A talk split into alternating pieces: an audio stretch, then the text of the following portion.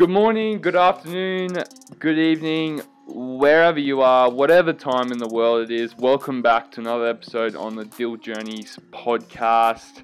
Today I had the pleasure of interviewing Scott from Farmer Jo's Muesli Company, uh, based in Byron Bay. Uh, honestly, this was one of my most real breakthrough podcasts. I felt um, Scott really just inspired me to really just go out there and give it a red hot crack. Just go out there and try whatever you want and not let anyone try and bring you down because there's going to be a lot of people um, that will do that, but find the ones that will bring you up and take many risks. And for Scott, hearing his journey, um, I take you through his journey from when he uh, grew up uh, nicking cars, being a bit of a nuisance, um, to being a caddy for the owner of Taco Bell, Sylvester Stallone, and then getting into acting, and then making his way to Australia, and then um, everything else in between, and all the lessons he learnt. So, without further ado, here it is.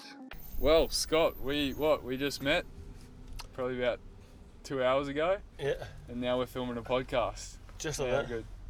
Change the world. change the world. So, mate, a way that I sort of like to start the podcast is by asking you something that not a lot of people know about you, or it's a weird little habit. All right. Yeah. Hmm. A weird little. Oh, I like to uh, scratch my hair, Yeah. sniff my fingers, Yeah. Okay. and likewise my bum. If I scratch my bum, I like to have a sniff. Yes.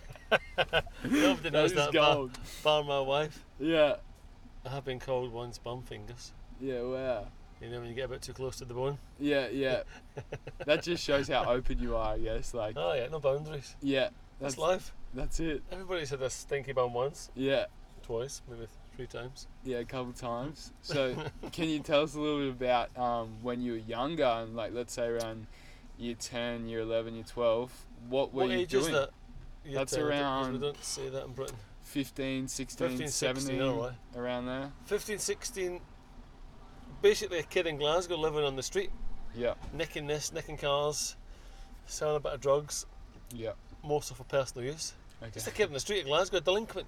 Yeah, Uh, me and all my mates just getting pushed or getting stoned. yeah, Very zero focus on education and anything like that. yeah. Okay. Education was street education. Yeah. And it was fun. The, the um, 15, 16, 17, 17. I left school at 18. Yeah, In Scotland, if you stayed, if you were came from a bad, they called them black spots, like high crime, high unemployment, high drugs. yeah, If you stayed on school beyond 16, yeah, they actually paid you some money. yeah. I think you got like 75 pound a month, which is a lot, of, lot of coin back then. Yeah. So we I stayed until I was 18, not to better my education, just because I had nowhere else to go. You got free food, they paid you a bit of money, and um, that's what you did. There was no, there was no real focus on anything else than that. Yeah, okay. And um, so you, you left school at 18, Yeah. and then what did you do for like the next couple of years? During that time, I used to have a summer job working on this posh golf course Yeah, okay. called Loch Lomond Golf Club, and Yeah. that was the place that changed my life because that golf club, I was a caddy. I was a guy who cleaned your shoes or pot your car, whatever. But that was like the celebrities. It was like I met Cheryl Ladd, Sylvester Stallone, fucking Clint Eastwood, all the top golfers, Nick Faldo. And then what I realised, I met the guy that started Sweet'N Low, I met the guy that started Taco Bell, a lot of these Americans. And when you're carrying the golf bags with these guys, you realise. I mean, I was stoned. It was like Caddyshack. We were always stoned. It was the fucking. It was beautiful walk just Yeah. outside of Glasgow, and these wealthy tends to be Americans or celebrity like British folk. So that was my summer job. But when I left school, I went back to that place because they offered me a wee job as a porter, like helping people's taking people's luggage to the bins, uh, to, to the rooms. But it was that that place that changed my life because that place gave me the it gave me the the understanding that we're all the same. Mm. There is no difference between them and us. The guy who owns Sweet and Low or Taco Bell is the same guy as me. And you only realise that by carrying their golf bags talking about golf. Because there's a media image of everyone, Mm. but then there's reality. And I was, like I said, I was a stoner, but I, I was a very curious stoner. I was very curious about how people made money. There was this guy who used to work, carry his golf bags, Neil Van Leuven, never forgot him. Big, big fella, Russian guy. He was Russian, but he used to drive this big Bentley, but he was like a very detailed guy, massive guy. He told me he was trading in antiques. And it's funny because I thought what he was selling, I always think it's a lot of fucking rubbish. I would throw it in the skip. But him, it was an antique, and he was the guy making money of that. So it was just getting an idea, getting touch points of so many lives, and taking that on board for myself, feeding my curiosity for life, because I knew the life I was living was not the life I was happy living. I wasn't happy doing what we were doing every weekend as young kids on the streets, and growing up that way. I knew I had to do more. So that eight, that that period after school, I went back to the golf course, and I thought I've gotta get fucking out of here, and that's when I decided to become an actor. Yeah. By the fact that this famous actress turned up one day. Her name was Natalie Robb. She was a famous Scottish actress, and I followed her inside. I said, uh, "Can I help you? Where, where are you going?" She went, "I'm going to see my mum." Her mother worked there, so I went and spoke to her mother. I said, "What do you do?" She went, "I'm, I'm, I'm also an acting agent." I said, "I want to be a fucking actor." She said, "Have you acted before?" I went, "No." I said, "But I can, can act." And that's kind of how it started. Yeah. she wow. gave me a couple of acting lessons at her place, tried to get me a few jobs, got me a couple of walk-on parts on some TV shows, and um, I moved to London, and so did she. So she moved to London, I moved later on, and um, I just kept moving forward. Yeah. And where did that come from? Like that? Do you reckon that was just curiosity? Like you didn't deep down knew you wanted to become an actor, but that opportunity just arose, and you were like, "Well, Uh, I want to do it." Like it looks like you live a cool lifestyle, or I wanted to be something more than just normal. yeah, I wasn't sure what the fuck that was going to be, but I only I only discovered that stuff later on in life because like my father he left my mother at 14, so she was left mother of four kids, bringing up four kids. She was resilient. She fucking worked fucking multiple jobs, whatever, just to get by. yeah, I just saw her work eh, effort, and I was just curious about stuff. I never really questioned how it happened. I just thought I can, but I never had I never had that belief to be I can until I was about 18, 19 years old. So eh, that kind of 17, 18. Because what I was doing, the life I was living, I knew it wasn't from. I had a conscience. So when we were young kids going out and doing all those stuff around Glasgow, my mates never gave a shit. They were going to do it again tomorrow, as I would, but I'd process it differently from them. I didn't want to do it anymore. I was conscious of the effect of some of their actions. So um, I just fucked off. I took, I took, the, I took the first chance that came my way, and I thought, that's it. I'll be an actor. Yeah. That's glamorous enough for me. yeah. Wow. And Mm. um, I went Yeah. And you're in London. How long were you there for? three years. Yeah. Wow. So in London, try to get some jobs. Try, got a different, a local agent. But I Yeah. done most of the work myself. I got a little headshot, sent it to every fucking casting director. They can buy all these acting books, sent to all them. Got a job in a bar. Yeah. As you would hospitality. Ended up getting a job in Home Nightclub, which turned out to be a Scottish company. So Yeah, they okay. kind of quite liked me. And um, doing that and um, still acting, still getting some jobs, meeting some other actors. And then, I'll tell you a funny story. They, when I started the job at Home Nightclub, the guy says to me, this English guy, he says, Can you, have you worked in a bar? And I said, Aye. My version of a bar is a pub Yeah. where you pull pints. Yeah. And so he gave me the job as the, the barman in this members restaurant. And this guy got really upset one day because I made him a Coke. And he got upset because there was no lemon. And I said, You never asked for a fucking lemon. He goes, Who the fuck sells a Coke with no lemon? I said, Fuck you, you guys ask for a fucking lemon, I'll get a lemon. Anyway, they pulled me out of the bar because I'd never said to me, You said you worked in the bar? And I said, No, I've worked in the pub. He goes, Alright, come out. And they gave me the job on the door, so they put me in security at this members restaurant. And then they actually, that's where things became good because I was using the best skill I have, this, just Mm. talking to people. And that was it. And then I became, looked after the security for the members bar. And then me and we started doing other events around London, members bars, like posh fucking lounges, other stuff you would never see in Glasgow. Art launches, product launches, this launch, that launch. I was getting exposed to another world as an employee, not as a as, a, as an invited guest. But I was excited with that, and and I met my wife there, Sally. Yeah. She was a little Aussie backpacker passing through. Yeah. We met on the Millennium. But London was a lonely city, but a great city. It's amazing how you can be so surrounded by so many people, but still feel alone. Mm. It's a city that just fucking moves at such a fast pace. Yeah. But I had a few good mates in London, and they're still there, so they've moved on. They've kept the security company. They've got Mm. it going. It's a decent sized business now, Yeah. and they do all the close protection for all the posh celebrities and all that sort of shit. Yeah, wow. So like let's say there's some young person listening to this right now and they're hearing all these like crazy stories of what you're doing, but they're they think they're trapped in this um, sort of mindset where they they got to go to uni or you know follow the path that their parents have told them, and it sounds like what you've done is just lived a very juicy and experienceful life. What would be some little tips that you'd sort of give them to you know break through that or just mean- give it a go? The the main the main thing is never be afraid of failure. Yeah. Your parents will not necessarily agree with your decisions not to follow that path because you got to remember they're doing what they believe is the right thing for you. They're doing the, the best, but you got to make the decision what's right for you at the same time. I would say you got to just think about who you are. I always say to teenagers when they leave school, take time out, just stand still for a while, Mm. because all you've done for the last 18 years is fucking learn. Pressure, learn, pressure, learn, pressure, learn, learn. Just take time. You went in there as a little fucking, fucking teeny bopper in nappies, and then you came out as a man or a, or a young woman, and you got to discover who you are and what you like, Mm. and that might just come through by not educating yourself anymore. Educate yourself in life and experiences, and then come back after a year. And if you still decide you want to go and be that lawyer your parents want you to be, or that barrister, whatever the fuck it is, then do it. But you got to do it because you choose to do it. Because what you're doing is you're making a big commitment to give away part of your life to do something that might not satisfy you or fulfill you with what you're after.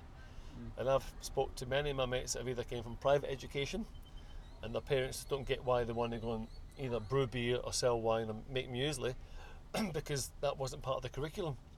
I just think people need to stop and listen to the inner voice. What do you want to do? And have a try. And some people might feel this unnecessary pressure of failure. There is no failure. And if there is failure, become fucking best mates with it. Mm. Fail regularly. Yeah. Fail lots and lots and lots and lots and lots until failure becomes your best mate and you can laugh at things. Nothing becomes a real issue. And just through all that, you have experiences. With every failure becomes an experience. Learn it. Look at it. What, what, what failed, what didn't work. And um, don't be afraid to speak out. You know, don't don't just be forced to. Don't be the guy or the girl that ends up 35 years old, hating your job, hating your wife, hating your husband, hating your kids, hating your life, but you're fucking stuck in the system because you've got three mortgages, the wife's depending on these holidays to fucking Aspen, call it whatever, whatever the fuck it is. This whole about keeping up with the Joneses, that's not fulfillment. That's not satisfying. And it's unfortunate that some people will find themselves in that situation and not really find a way out that doesn't fracture the family dynamic. Because that's, let's say, I had a mate, he was a barrister, he wanted to give up to go and set up a cupcake business. But it was too hard. He found happiness baking cakes, but there was no happiness for his home life to, to give up his big salary and um, go and bake cupcakes. So I just think you've got to make the right decisions when you're young. Mm. Nothing's perfect, but at least you're making the decision instead of the system. Because what you found is, up until the point of 18, all your decisions are made for you. It's a systematic process of education, and I'm not a big ambassador of fucking schools. I'm just not. Yeah. I'm a big ambassador of life experiences, and just um, I think you can be you can be a lot better as a person by having more experiences, rather than having fucking degrees coming at your ass. Yeah. So like Yeah. let's say you're um about to employ someone, would you necessarily look at all the um, achievements on their resume, Never. or would you more so um, have an interview Yeah. with interview with them and then just ask certain questions that might work with social skills or can they keep a conversation? Like what skills do you think young kids should really harness and that you look for in um, employees or I think, uh? So our business is a mu- so we Farmer Jo we make and sell muesli. yeah. My previous experiences was coffee companies, so I would employ sales reps to go and sell coffee. I never looked at anyone's education. Yeah. I Okay. don't give a fuck. Yeah. I looked at maybe the past experiences or the covering letter, something different, Yeah. something catchy, something exciting.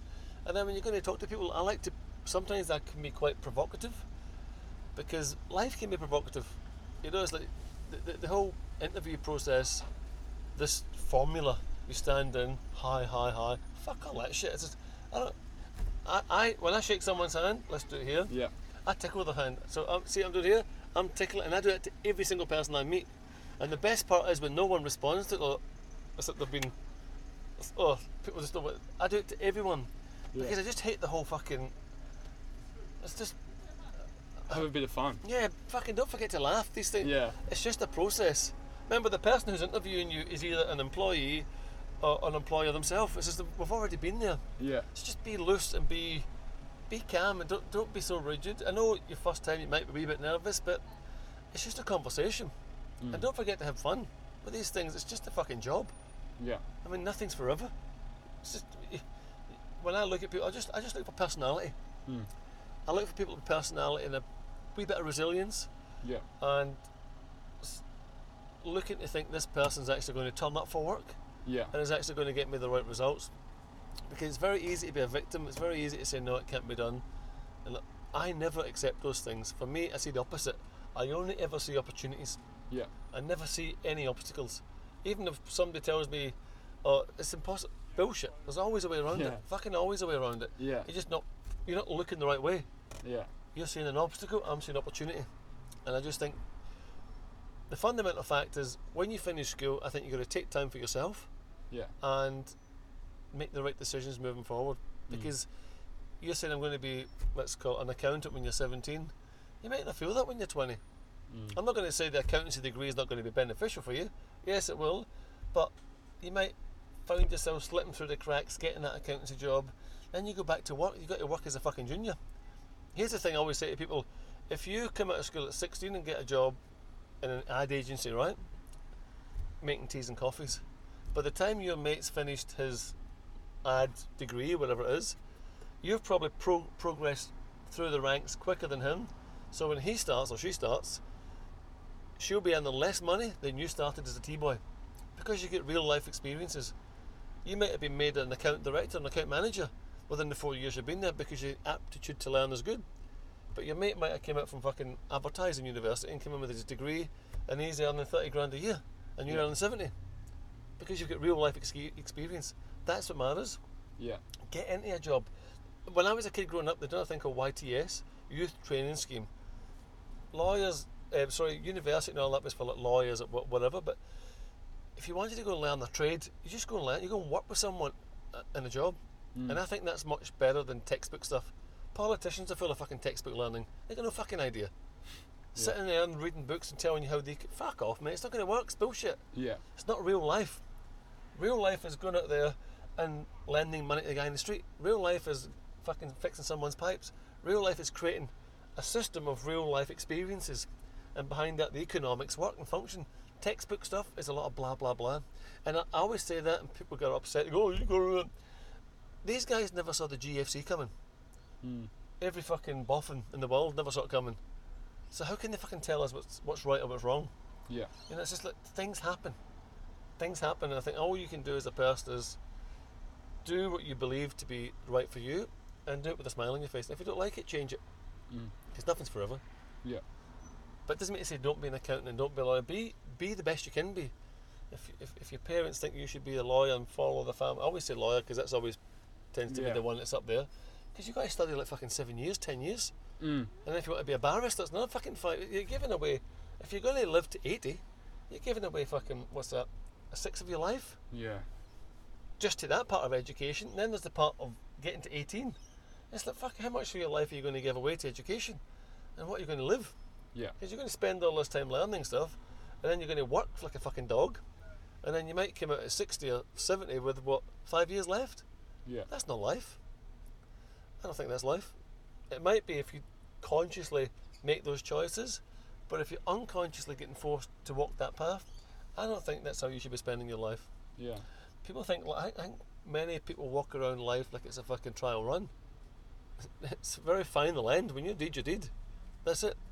So you got to make the right decisions for yourself today, because they're going to affect how you live your life tomorrow, and the next day, and the next day, and the next day, and the next day.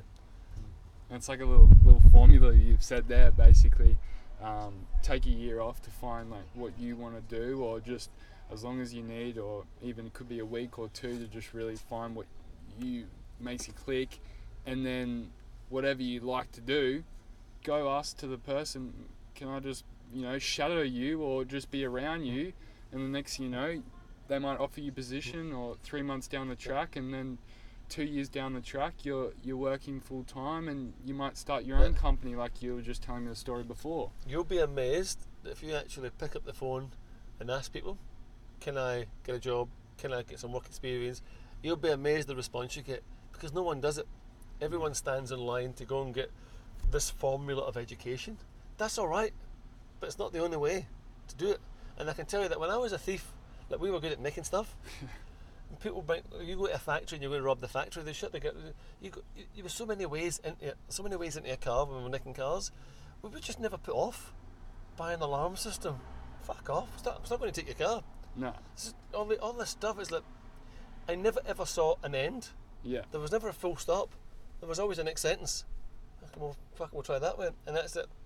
If people phoned up my company and says, can I come in and get some work experience? Number one, or even people who turn up to the factory and give us a resume, I give them a job.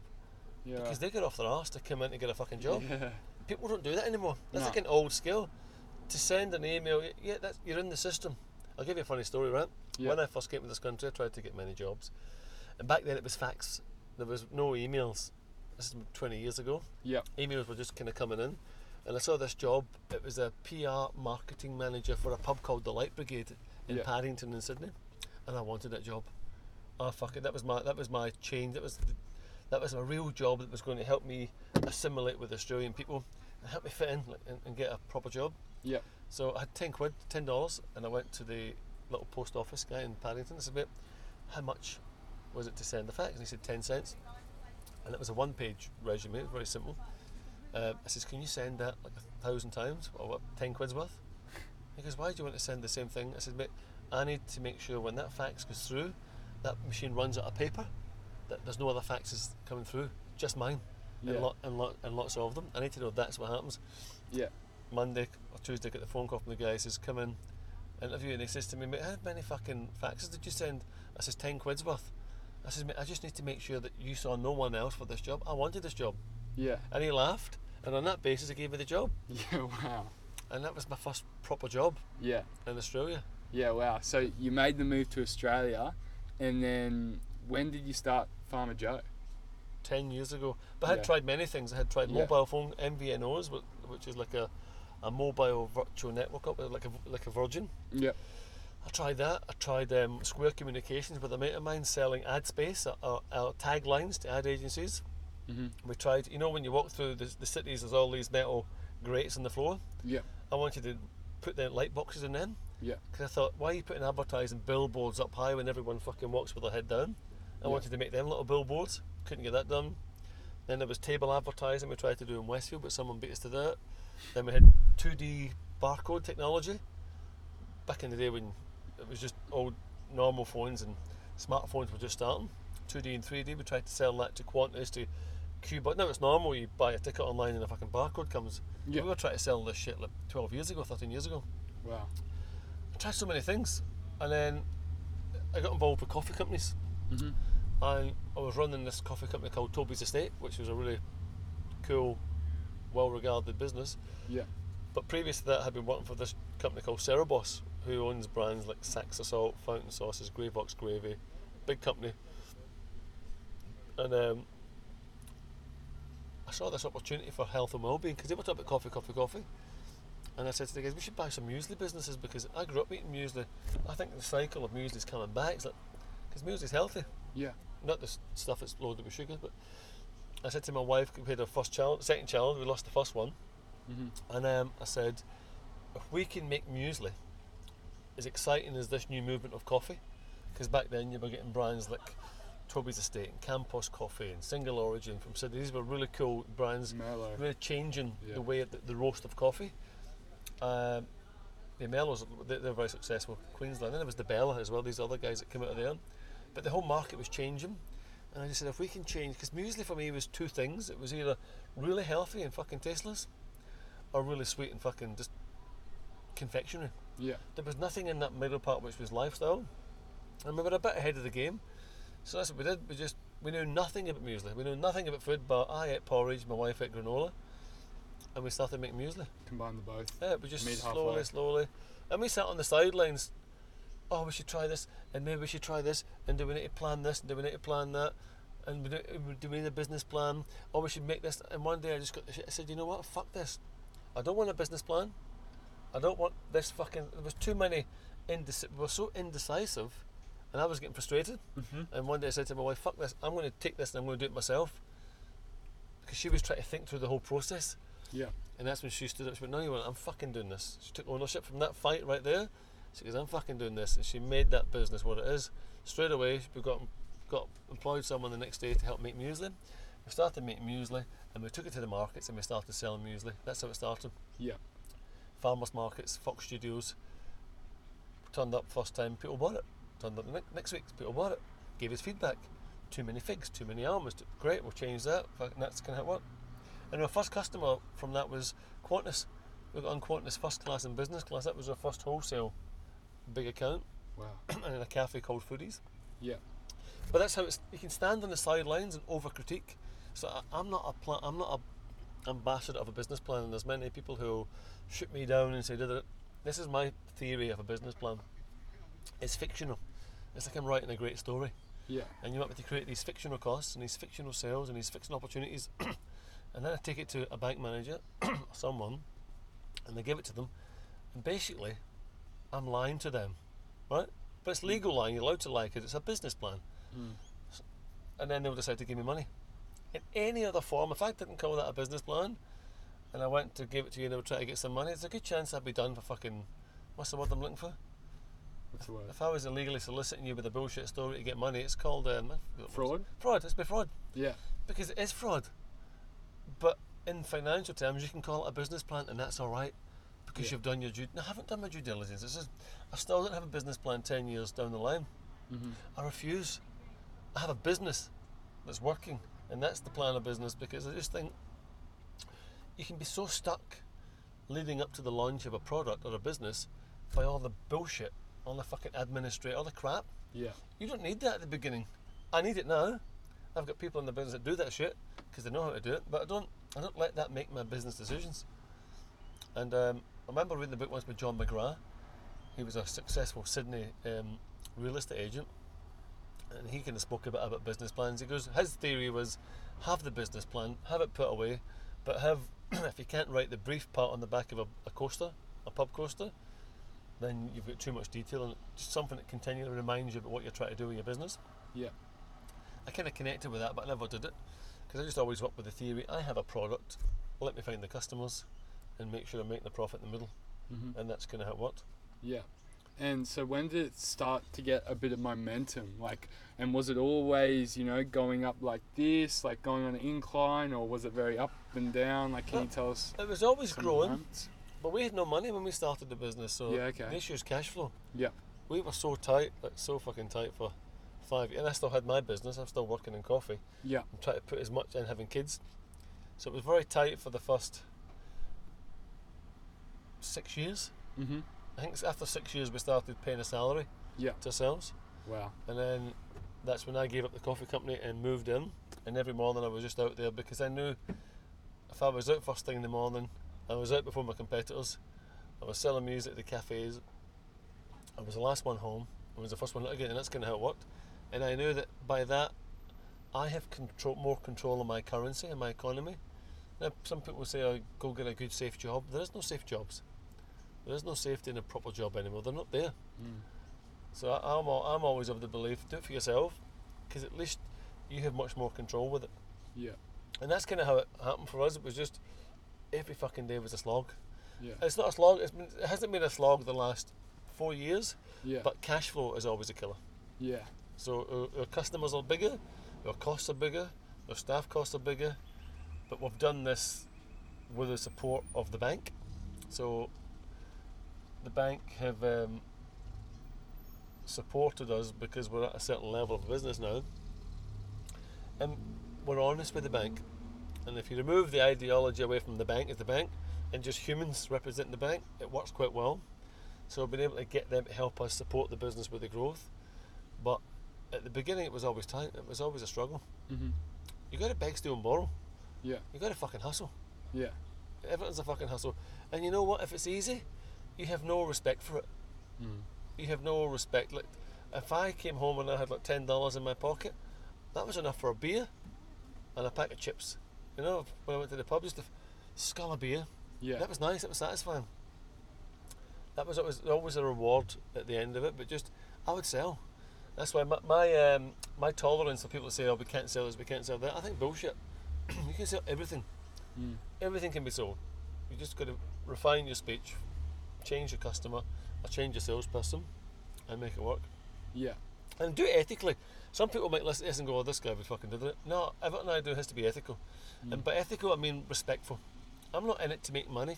I could make a lot more money by changing my business formula around, Yeah. by using shit ingredients and fucking just cheapening the whole thing. But that's not who we're about. It's, it's very easy to be cheap. Yeah. We've taken the higher ground to be a very high-end brand Yeah. that delivers on health and well-being and nutrition and taste. And that's over the last 10 years, we, at the very high end of the market, people are now respect us for that. So we have a level of integrity within what we do, but we also have a, a responsibility to the customers that have supported us to make sure we stay delivering them what they expect from Farmer Jo Mm. moving And forward. so, you for six years, you know, you were trying to hustle and make it happen. Can you like sort of tell us what an average day looked like, and what sort of hours you were doing, and how many days a week? Oh, Because that's I think that's another thing. Like you know, entrepreneurship is very sexy right now. Everyone like wants to start it's their fancy own thing. word, that's all yeah, it is. everyone loves to hear it. Mm. So can you tell us a little bit of like the grit and the uh, tough moments that not a lot of people like to hear? Or Sixteen hour hear. days, seven days a week, and and with children. Like coming home from my job, yeah, and then going.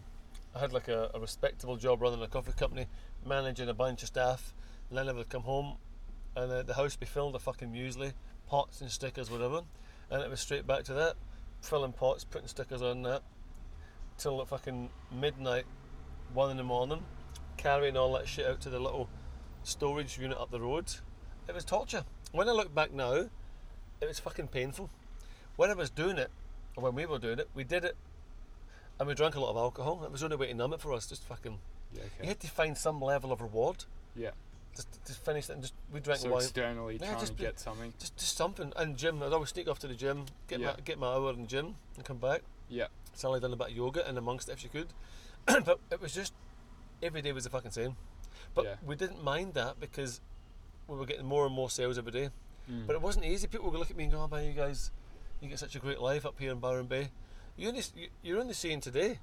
You never saw the last fucking nine in about Yeah. years." Which was also fun, but challenging at the same time because you got to give people. Everyone was off for a holiday. You know, when all your mates are going off to holidays and flying off here and flying off there, we never went fucking nowhere. I never wanted to go anywhere because I always felt living in Sydney was a fucking holiday for me. yeah, It was lovely. And um, when they were on holiday, I was at selling. I kind of, I kind, I kind of, I kind of love business. Mm. I love it. I don't, I don't want, I don't ever want to stop doing business. Sally doesn't feel the sa- same way as me. Like, if we sold Farmer Jo tomorrow, she'd be quite happy just chillaxing, doing her garden, hanging out with the kids. I wouldn't. Mm. I'd go and find another business, yeah. or set one other one up, or, or help other people get their businesses going. Because that's your Just because- curiosity. oh, I fucking love it. yeah, That's why I don't. I don't like the word entrepreneur because I struggle to spell it. I don't really know how to spell it. I can't spell it either. And my wife always said you're more of a curious mind, and I think that's nice because that's that is exactly what I am. I'm curious. Mm. If I spend long enough with someone, and it could be an hour on the top of the business, my mind processes so many fucking things quickly that I've got an idea how it works. Yeah. I get it. I think, oh, that's good. I, I can get that. Not in technology stuff. Like technology stuff, forget it. Food, beverage stuff, that consumables, pubs, bars, restaurants. That sort of, I get that kind of stuff, but technology is not my bag. Mhm. That would, that would bamboozle me. But the um, I just think people who decide to do something like this have to have a level of um, resilience. And it's pointless me telling you all the bad stuff because it's better you experience it because we've always said to ourselves if we knew what we knew now then you would never have started your own business. Yeah. because there's so much shit you got to go through there's so much no money debt fucking debt. Mm. I- I'm so familiar with debt. Debt's like my good mate. It's become a bestie. Yeah. because it's always there. But it's the blind belief to to start achieving what you set out to achieve, which was just a fucking idea Mm. at, at, at a coffee table Yeah. ten years ago, Yeah.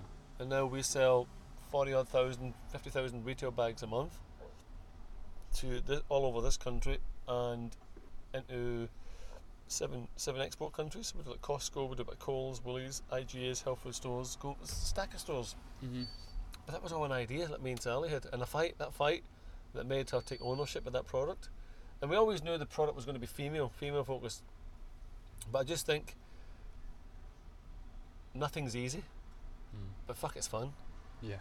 It is fun, and don't forget to laugh your way through it because there's just, there's hardships.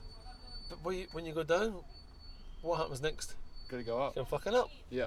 That's good. Enjoy that up because you're going to come down again, and that's just fucking the cycle of the cycle of life, cycle of business, cycle of an economy. Yeah. if you're always on the up, is that sometimes you can look at people who come from very privileged societies, are very wealthy, and you can talk to them, but you don't really appreciate. I don't think they appreciate the the realities of the common man, and I think to, to appreciate the realities of the common man is a fucking wonderful place to be, because it's this. The must, the common man is the happiest person ever, because they're so familiar with this. But to, so sometimes you hear like someone won the lottery and they say I'm so depressed. Well, you're not supposed to be there. Mm. It's a bit like I said to you earlier. It's like you can't go from earning fuck all to here's 20 million. Yeah. You don't know how to deal with 20 million. Mm. The first thing you're going to do, if you ask someone who has no money, you say, What are you going to do when you win the lottery? They're going to tell you the first 20 things they're going to buy. Mm. It's not about any other thing, but I'm going to give this away for that, and this, and this, and this. And then, you know, sometimes it's better to appreciate something and not have it than to have it. Yeah. Yeah. And so you were speaking obviously about, you know, those tough days, long hours. Can you tell us what it's like to when you finally like find what like you get this energy that you've never had before to work those sort of hours and like what it feels like? Because you know there's some people that will come home from their nine to five job and they'll just be ah, you know I'm done for the day and they just you know sit on the couch. But obviously you came home from that job and then you just had this urge of energy it's almost like working on a baby or something along that like I, I was focused, but for the thing that I have now, I would rather give everything I had back then mm-hmm. to have my t- the thing I said. I want my commodity of time. I want my time back for me. The Mhm. 24 hours in a day is the same thing we all have. I don't want to give mine away. I was prepared to give it away to get to where I am today, but some people who want to go home and just say I'm done for the day and lie on the sofa, that's a choice they've made. It's like what we said earlier. People would go to a holiday and lie by the, the pool and drink alcohol all day. I can't do that. I could do it for maybe an, a day, but I, I wouldn't do that. I wouldn't. I would need to go out and explore, find shit to do. What can I buy? What can I sell? What can I make? What's he up to? What's he doing over there? I need to go and meet the locals. I need to go and find stuff. And it's the um, you just do it. I think I read the book by Elon Musk. He talks about the similar stuff, but he's way too fucking full on for me. That there has to be lifestyle balance. Yeah. you have to have you have to have a holiday. You have Mm. to have time. You have to recharge, and you also have to be kind of respectful for the people who are coming along for the ride with you, because they don't share your vision. They're all sitting talking, yeah, yeah, yeah, but they don't, they're not feeling it the same way you do. So, for me and Sally, we just we just gave everything Yeah. to the business because there was no alternative. We had tried so many businesses that all fucking flopped.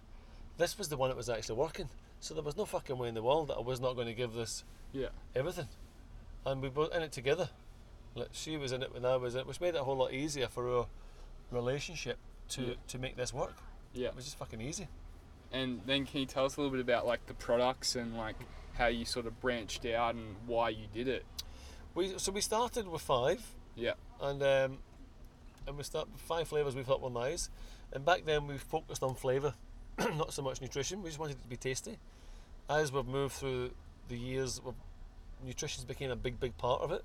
And being aware that many companies, so I'll talk about muesli because that's what we do in, Yeah. in breakfast foods, is many brands have people who don't give a fuck launching products to fill a segment in the marketplace.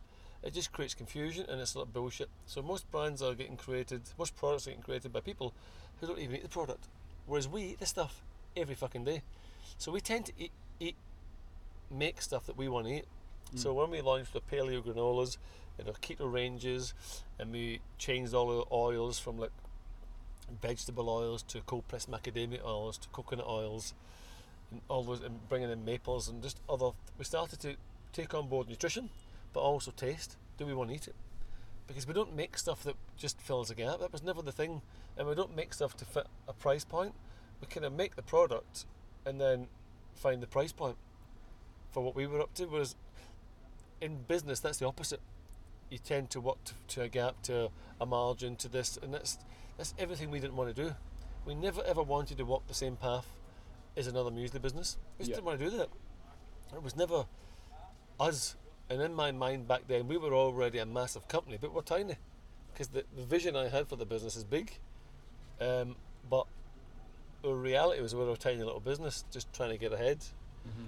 But we just made stuff that was relevant and tasty and quite well packaged. And we tried to have some fun with the packaging of muesli and granola.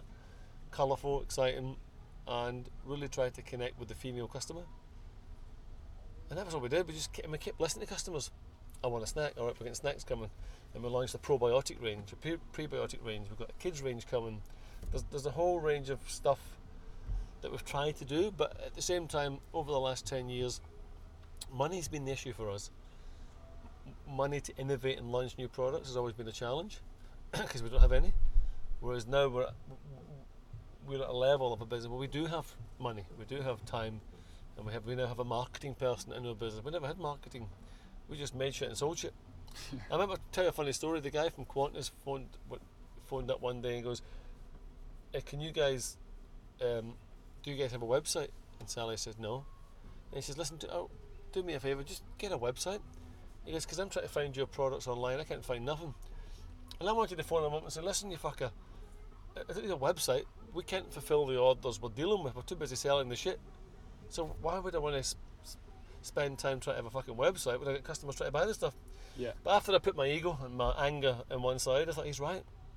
How are we going to speak to customers if there's no website? So we can put we didn't build a website for like five years.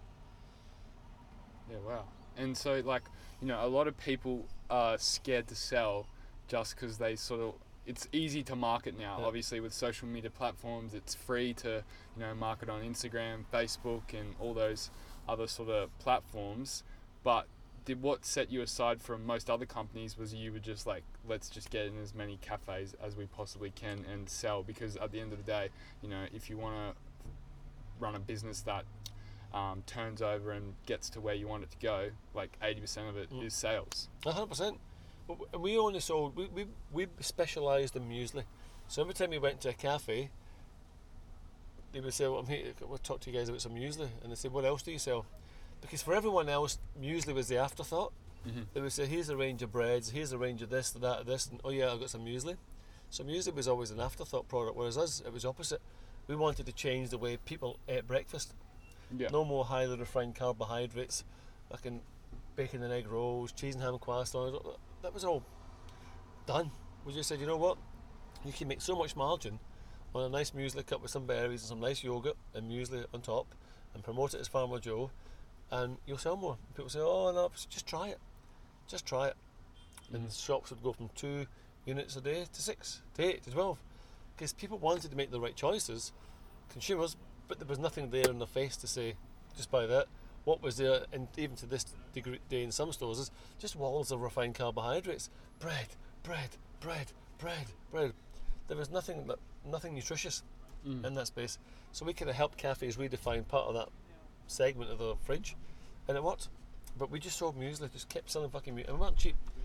We would have been the most expensive out there, but we had the best product, and customers started to like it. Customers put value in the brand, and customers started to ask for it. So the customer became an ambassador because the cafes would call us and say, "My customers are fed up meeting. They want to try your product, your muesli. They tried one over there. They want that one." Because we were so specialised in making the product look good and taste good, it made the other ones pretty. It was it was an easy sell. Yeah. So we went from zero to like nearly two thousand cafes, very quickly. And when you're in cafes, you become relevant as a brand. So then you move to retail. Customers want to buy it, take it home, and that's kind of that's kind of how we, we move forward as a business. Yeah, wow, and that obviously showed like taking that stage from cafes to you know the next stage, next stage. Retail was about growing up Yeah, because okay. there's a lot more legislation, regulation that you got to do to be in the retail space. So that was every time we've grown in a business, it's about growing up. Mhm. I think we're at a level now where we've grown up, but who knows? Because we're now supplying your, your big players domestically and internationally. But I never say never. There's always a grow. Actually, a, a grown up stage. We just sent a whole stack of stuff to um, to Japan that contained higher levels of cyanide. I never knew cyanide was in nuts and seeds. Yeah, wow. It's in almonds. It's in flax seeds. It's in celery. So I learned that the last two months. So uh, once again, every time you grow or you export whatever, you, you grow up again. Something else happens, Yeah, and you deal with it. And Yeah. you deal with it. And you deal with it. yeah, and it's obviously like you didn't know a lot coming into the business, but you've learned Zero. everything along the way, and that's Yeah. like the journey that you've Yeah. sort of taken. Yeah. Um, so now, like the the last segment, I like to talk about like all things personal development slash routine, like what you do to keep yourself in good stead to basically function at an optimal level Mm. and do what you do. So, you know, you talked about how one of the books you read was uh was it the monk who The sold monk his Ferrari? sold his Ferrari. Yeah, can you tell us a little bit about that and how that sort of trans transformed Well, that, that was a book when I was 28 years old, trying to try to find a balance in my life from all these fucking crazy emotions. Yep. Happy, sad, anxious, depressed, fucking this, this stuff is that I never realised that I control my mind. Mm. I learned that at 28 years old. I never realised the mind is like your bicep. Everyone's in the gym pumping the fucking biceps when they should be pumping the fucking brain. Because when you fix this, the rest is the is, is the easy part. But this book was given to me by a guy called Graham Marr when I was trying to launch a mobile phone business. And he said it changed his life, and it did change mine. I read the book 30 odd times. Wow. It just talks about the principles of early awakening, live nourishment, eating the right foods, the ritual of music, spoken word, be careful what you say, concurrent character, like be the same person today you're going to be tomorrow, um, physicality, exercise. There was these just these simple things that made complete sense to me because as you're growing up, you're always you, you're so influenced by this guy, this guy, this all, all these things you don't fucking need. Mm. So once I kind of went through that whole process, I started on this whole process of self help. Read lots of books, put a lot of, but you got to put this shit into practice. Otherwise, it's just another fucking book. It's another quick high with a big fucking low again. Mm. So uh, I learned that stuff and kind of put all those things into my life. But I now do. I used to always think meditation was sitting somewhere quietly with your feet crossed, humming. Yeah. It's not. There's like a fucking million. exercises meditation. There's active meditations. There's thinking. There's so many forms of meditation, and some people are put off because they don't want to sit there like, like a yogi. But you don't have to. Anytime you can do something and just be focused in the minute of it, is your active meditation or, or an active meditation where you just you shut out the rest of the world and you focus just on that. So if you're running, it's just fucking running. It's Mm. maybe just the sound of your breath you hear 'em. For me, when I exercise, it's just my, it's just me and my exercise, and I do a lot of exercise. I love to exercise because I need, I'm quite high as a person, so I need to burn off that energy. If I don't, testosterone builds up my body, and it creates anger, frustration, and it comes out in other ways. I've realised that, but it Mm. took me a fucking long time to realise it. Maybe 35 years. Yeah. So I really enjoy. I get off and exercise. It makes me happy. But it's the same energy. I take that energy and apply it to my business. So I can take anger and I can take ego and I can rein them in and I can put them into my drive and my resilience and I fucking I re-energize. I stoke that fire. Yeah. So I've been able to take parts of my my mind and my energy sources and put them to relevant uses. Otherwise, they just go all fucking. They pull you out of sync. Yeah. Okay. But I just, I've just, and I'm very aware. Every night I ask myself, did I do anything today that did make me a better person? Because when you actually set the conscious mark in your mind, it tells you. And you shouldn't have done that. You shouldn't have done that. And you can address it right there and then instead of letting things build up and build up and build. And that's why people won't say something because they don't want to offend someone, but they would rather just build up the frustration in themselves and then blow up. There's no need to blow up. If you just say what you felt back then when you felt insecure about it, If you didn't like what someone, just say it. Yeah. Deal with it. Don't badmouth them when they're gone. Just fucking say it. Just deal with it right there, and let it go. Don't hold on to shit. And you feel free. Just let it go. Yeah. Yeah. Tomorrow's a new day, and don't hold resentment and all those evil things that fucking fill you full of bad stuff. It's too easy to be bad. It's challenging to be good Yeah. until you practice being good, and then good comes really easily. Yeah. Good attract It's, good. it's very easy to be a cunt. Yeah. Yeah, that's, that's it's very easy to be a cunt, but there's absolutely zero satisfaction from that. I remember watching a, a documentary with Robbie Williams from Take That, hmm and they were talking about his his relationship with Gary Barlow, who was the front man of Take That, and they had to split up, and Robbie was, was hate, they hated each other, and after like 20 years, the commentator said, "How do you feel?" And now Robbie says, "You know, it's like everything." He goes, "After you've hated someone you've loved for so long, uh, once the hate's gone, all that's left is love." But it took 20 years to figure that out Yeah. because hatred is a quick emotion. Mm. You know, it's a spike that you've got to deal with, like a fucking adrenaline rush, and it leaves you shaking, empty, angry, questioning. There's absolutely zero satisfaction from hatred. Whereas love, on the other hand, or, or compassion, or something positive, actually fills you with nice stuff. It's a, it, it, again, somebody that's 22 might be listening to this going, "What the fuck do you mean?" Because again, it took me th- long, long time to fucking realise it. But if you start putting your ego in the box, uh, road rage, it's a simple fucking biggest frustration in people's life. Put it aside. Yeah. Let someone cut in. Be the first guy to say sorry. There's nothing wrong with saying sorry. But No. again, it took me a long time to be that guy to say sorry. yeah. I struggled with it to say sorry. Now I'm the first guy to say sorry. Just apologise. Just say, sorry, didn't mean it. Yeah. Man, you, don't, you don't mean it. No. It's nothing personal. No. But you can, if you just, all these small changes make such a big difference in your life. And I've never been so freer in my fucking life. Yeah. Nothing bothers me anymore. No. Just, life's an opportunity. Yeah. The next stage for Farmer Jo's franchising, is it? Yeah, franchising. Little, we call them our little places of worship. That's how we started with a little cafe on the street in Surry Hills. Yeah. It's a place we're now 10 years old. People can come to the store. There's freshly baked muesli getting made. There's a range of boosted smoothies with mushrooms or collagens or probiotics. There's a range of bowls to be made, breakfast bowls, some snacks, some coffees, and then we've got our own range of ceramics, bowls, breakfast bowls, cupware, everything for the breakfast table, Yeah. all under the Farmer Jo brand. And we'll do a first one in Byron, uh, probably the end of 2019, start of 2020 Yeah. and then we'll probably do the second one in Bondi, in Sydney, and then from there we'll get an idea of the, how the model's working, and then we'll start to load it out. Yeah. Because there's a lot of franchises. I'm looking more globally here. There's a lot of franchises globally that are just pumping out shit. You know, it's just Yeah. highly refined carbohydrates and bad coffee. And do you sort of see it like maybe being the next sort of boost juice in a way, like Yeah, because you look just- at boost yeah, boost juice Boost and they've got like a phenomenal yeah, franchise yeah. model, like they're very successful doing something quite simple. yeah, So for us, muesli is our version of simple. yeah, So what we want to do is take our muesli to the people, and take it in many forms. I always think people who appreciate brands like to go somewhere to touch them.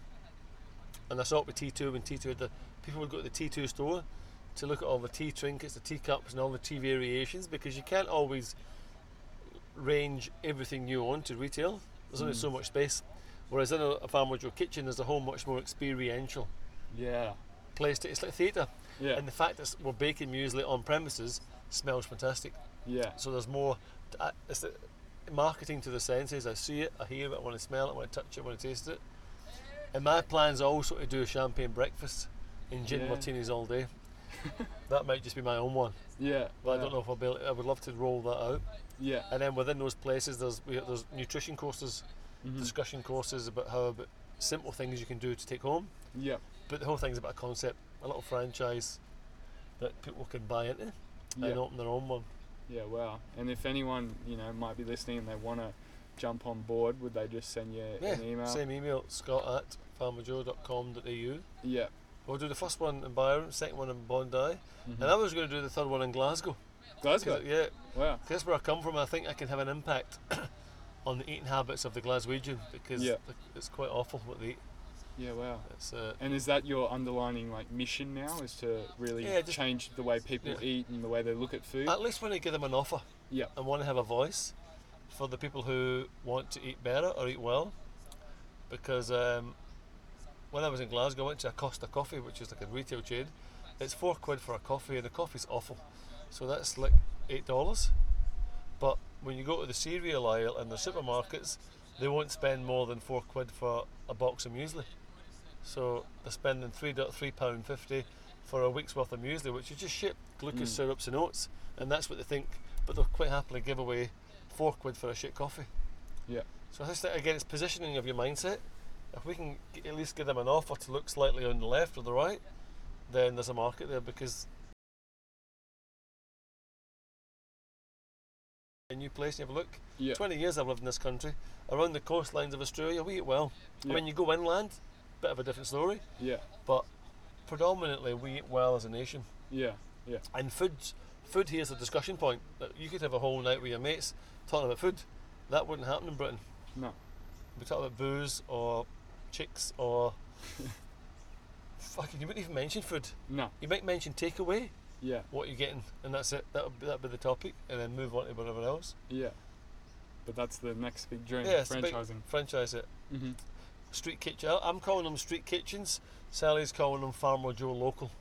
Yeah. Wow. Just localise them back in communities where you can buy your freshly made muesli.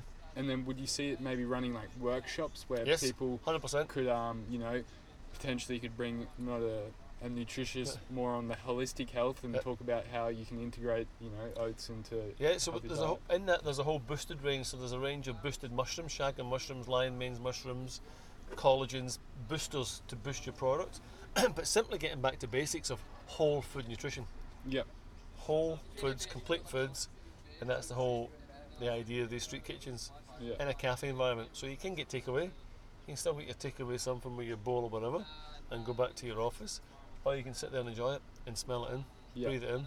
so um for anyone listening and they they want to buy your product what would be the best way to complement it like what would your go-to with the uh the oats be See, with oats, I'd probably make a porridge. Yep. With the muesli, I'd have it with a nice. I have coco- I have day. I'm dairy free. Yeah. So I have like a good coconut yogurt. With the paleos, I blend them or I snack them. I put them into a smo- uh, blender, pour in some oat milk, and they become like a protein smoothie. There's 11 grams of protein per 50 grams wow. in our paleo granolas, which includes six grams of fibre uh, and less than five percent sugar, less, than five grams of sugar. Yeah. So I blend that because it's a, it's a complete food.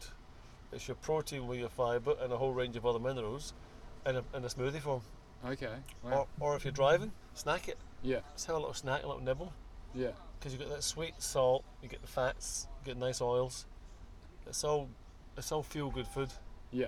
and you feel good you don't feel like crap No, after and you feel good in your body. You- You're feeding all your organs. All your organs are getting what they need. yeah by eating complete food, chewing it with your teeth, starting the digestion in the esophagus, and start because sometimes with the whole smoothies you miss this part of digestion. It goes to here, and you swallow too much and you get a big gut. You go, oh, ate too much of that smoothie. So the more you chew your food and snack it, the more you get out of it. yeah and the more you're full because Yeah. people Yeah, yeah. are overeating and Remember, it takes 20 minutes for your brain and your stomach to get communication that you're full. Wow And 20 minutes is a long time. yeah it is okay So think yourself, last Christmas dinner, mm. how much food did you t- eat too much? oh, You're probably I was full after the entree. and then you had the main to go yeah and dessert. oh, So that 20 minutes Makes is, a, me is a big communication. Yeah, and um, the next little bit I call it the five for five, so it's just five That- little quick questions. Um, so cold showers in the morning. Do you have them? My wife does. No, I, I'm a bit cozy. Yeah, okay. I kind of go halfway. Yeah, yeah. Like, 50 50. I try and get my, my Hof breathing in, Yeah, or I just jump in the ocean. okay, yeah, Yeah, but I agree with that. Those things really wake you up, yeah. and they're good for you. Yeah. And early mornings? Oh yeah. Yeah. I'm awake by like half five, six. I don't always get up. Mm-hmm. I might just lie in bed and do some stretches or watch the soccer. Yeah, Or if the kids are up, I'll go up and have some. Always, big pint of water, half a teaspoonful of sea salt, and half a Mhm. squeeze of lemon every morning yeah, for hydration. yeah. Um, do you have? Do you do yoga?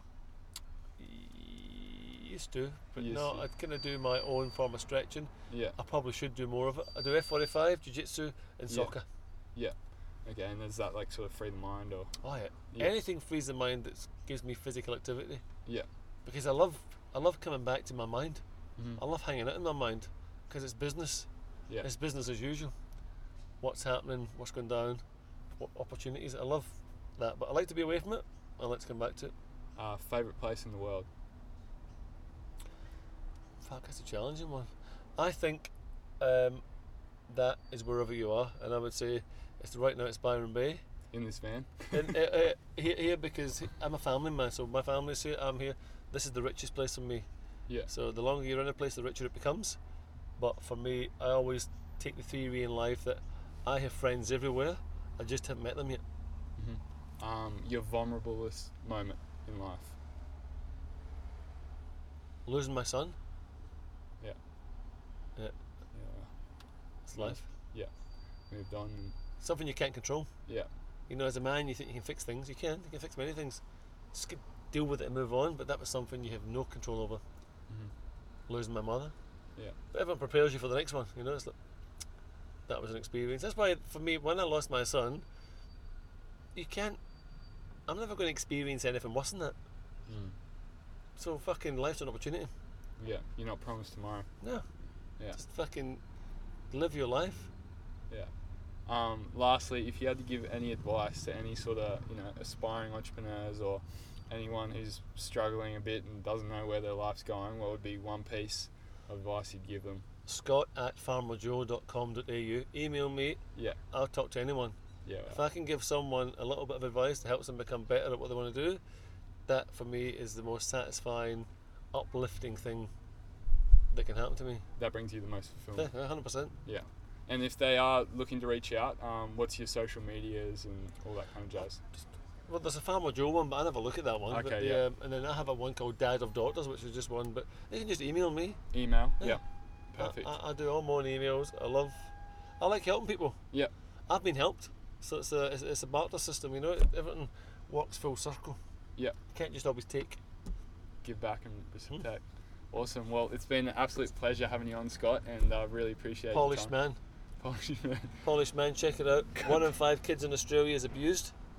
Get online, check out at Polished Man, Polished Man, and join the cause this October I'm gonna do it. and forever. Get the red polish banner. And on. maybe touch up your. That's a better nail. That one. Perfect. Epic. That's all. Thanks for Peace jumping out. on, mate. Yep. Peace. That was brilliant. There you have it. What an absolutely awesome episode with Scott. A bit of backstory. So I actually met Scott um, three hours before filming this interview. I was with Dave Pow Tabane, and um, he introduced me to uh, Farmer Jo. And next thing you know, two hours later, after we've had this huge feast, um, he's. I asked him if he wanted to jump on the podcast, and he actually um, said he had his van just parked in Main Street of Byron Bay, and we ended up just filming it in there, um, getting it done. We spent about an hour in there, and as you can hear, it was a very insightful conversation into his journey of how he got to where he is today. And I'm super excited. I'm so stoked that I got to share it with you guys, and it was definitely one for the books. And if you did like this podcast, please take a screenshot um, chuck it up in your Instagram story, tag myself at Dylan Nicholson Journey, and then Farmer Jo Foods on Instagram. That would be amazing. And if you're listening to it on Apple Podcasts, if you could just leave a review, just chuck a few stars on it, that would be absolutely amazing. And if you've got any feedback for me, please send me a message on my Instagram or email, which is dylannicholson341 at gmail.com. Really appreciate it, guys. Remember, do something today that your tomorrow self will thank.